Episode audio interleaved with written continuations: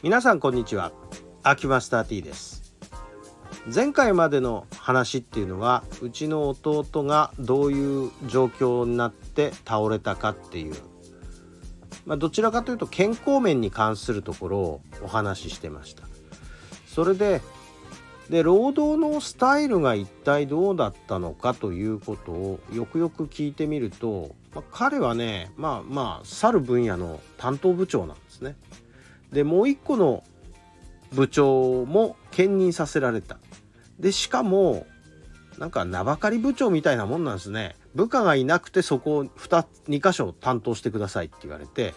担当したはいいけど忙しすぎて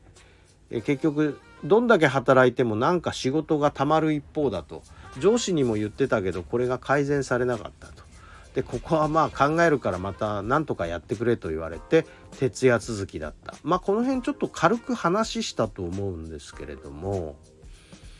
これ完全にあのひどい仕打ちですね 言ってみれば。かなりひどい仕打ちをしてると思うんです。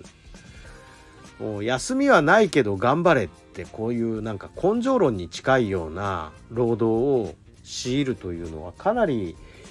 会社としてはまあ確信犯に近いですよね考えてみたら。でまあ割合うちの弟はね根性あるもんですからね根性で「あ分かりましたなんとかやります」って答えちゃうまたこれがね弱音吐かないやつだからねなおさらこういうふうに利用しやすいんだと思うんですけれどもこれねこういうマインドっていうのはどっちも本当はよろしくはないですねだもう無理だって時は弟もねダメだって口で言えばいいのにやってこうやって倒れちゃうまあ今まで倒れたことないからなんとなく大丈夫だろうと思われてたんだと思うんですけれども弱音も必要ですよねこういう時に。それで上司の方は上司の方でまあなんとかあいつはやってくれるだろうっていうねどのぐらい負担かけてるかっていうその辛い状態を見ながらもなんとなくやってくれんじゃないかっていうなんか甘えがあるわけですよね。それでこの状態を生んでしまったというふうに考えられます。でこのマインドって日本人にいつからあるんでしょうねと思った時に非常に思い出すのはいいですか？ちょっとマニアックな話なんですけれども日本の旧軍いわゆる先の大戦の時の日本軍の体質ですね。えー、皆さん軍歌でですね「月月火水木金金」っていう歌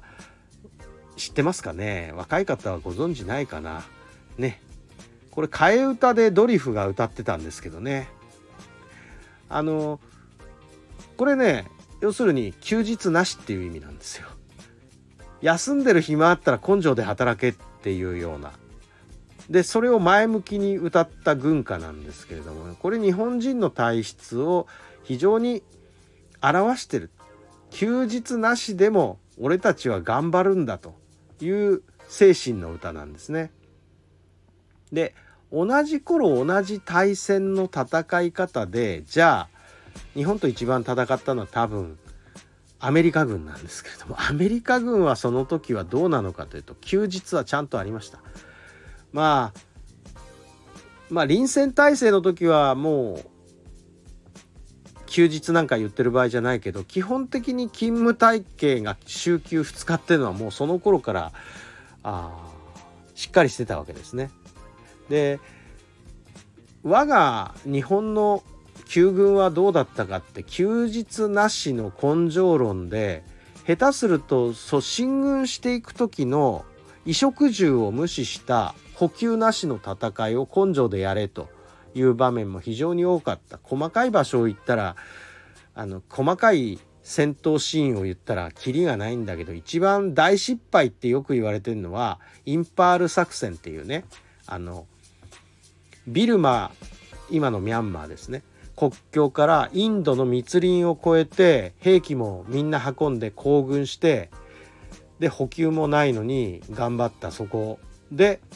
イギリス軍に迎え撃ちされてまあインド軍なんですけどまああの敗北を喫して敗走してほとんどの人間が餓死して死んだっていう戦いがあるんですが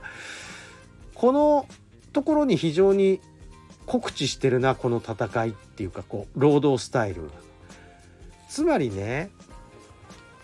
本当は日本人のマインドとして非常に反省しなきゃいけないところはここの精神なんですよ。人間の生活の衣食住を無視した根性論で何かやらせようとするこの体制がまあ言ってみればブラック企業を生み過労死を生んでるというふうに私は思ってるので日本人が本当にあの戦争の時に反省しなきゃいけなかった点は多分ここのところのいわゆる人間の衣食住を無視したこの労働スタイルこれを改めることだったんだと思うんですね。まあ一つの側面ですけどもちろん他にもいろいろあるけどここここは実は GHQ が指導してないです。GHQ っていうのはねあのいわゆる国連軍が日本に入ってきて日本をねえっと7年間支配してた時なんですけどもあの日本人にね贖罪意識だけは植え付けたウォーギルトインフォメーションプログラムっていうのでこれは十分植え付けたんですけど残念ながらこの日本人が自ら反省しなきゃいけない。ここの点は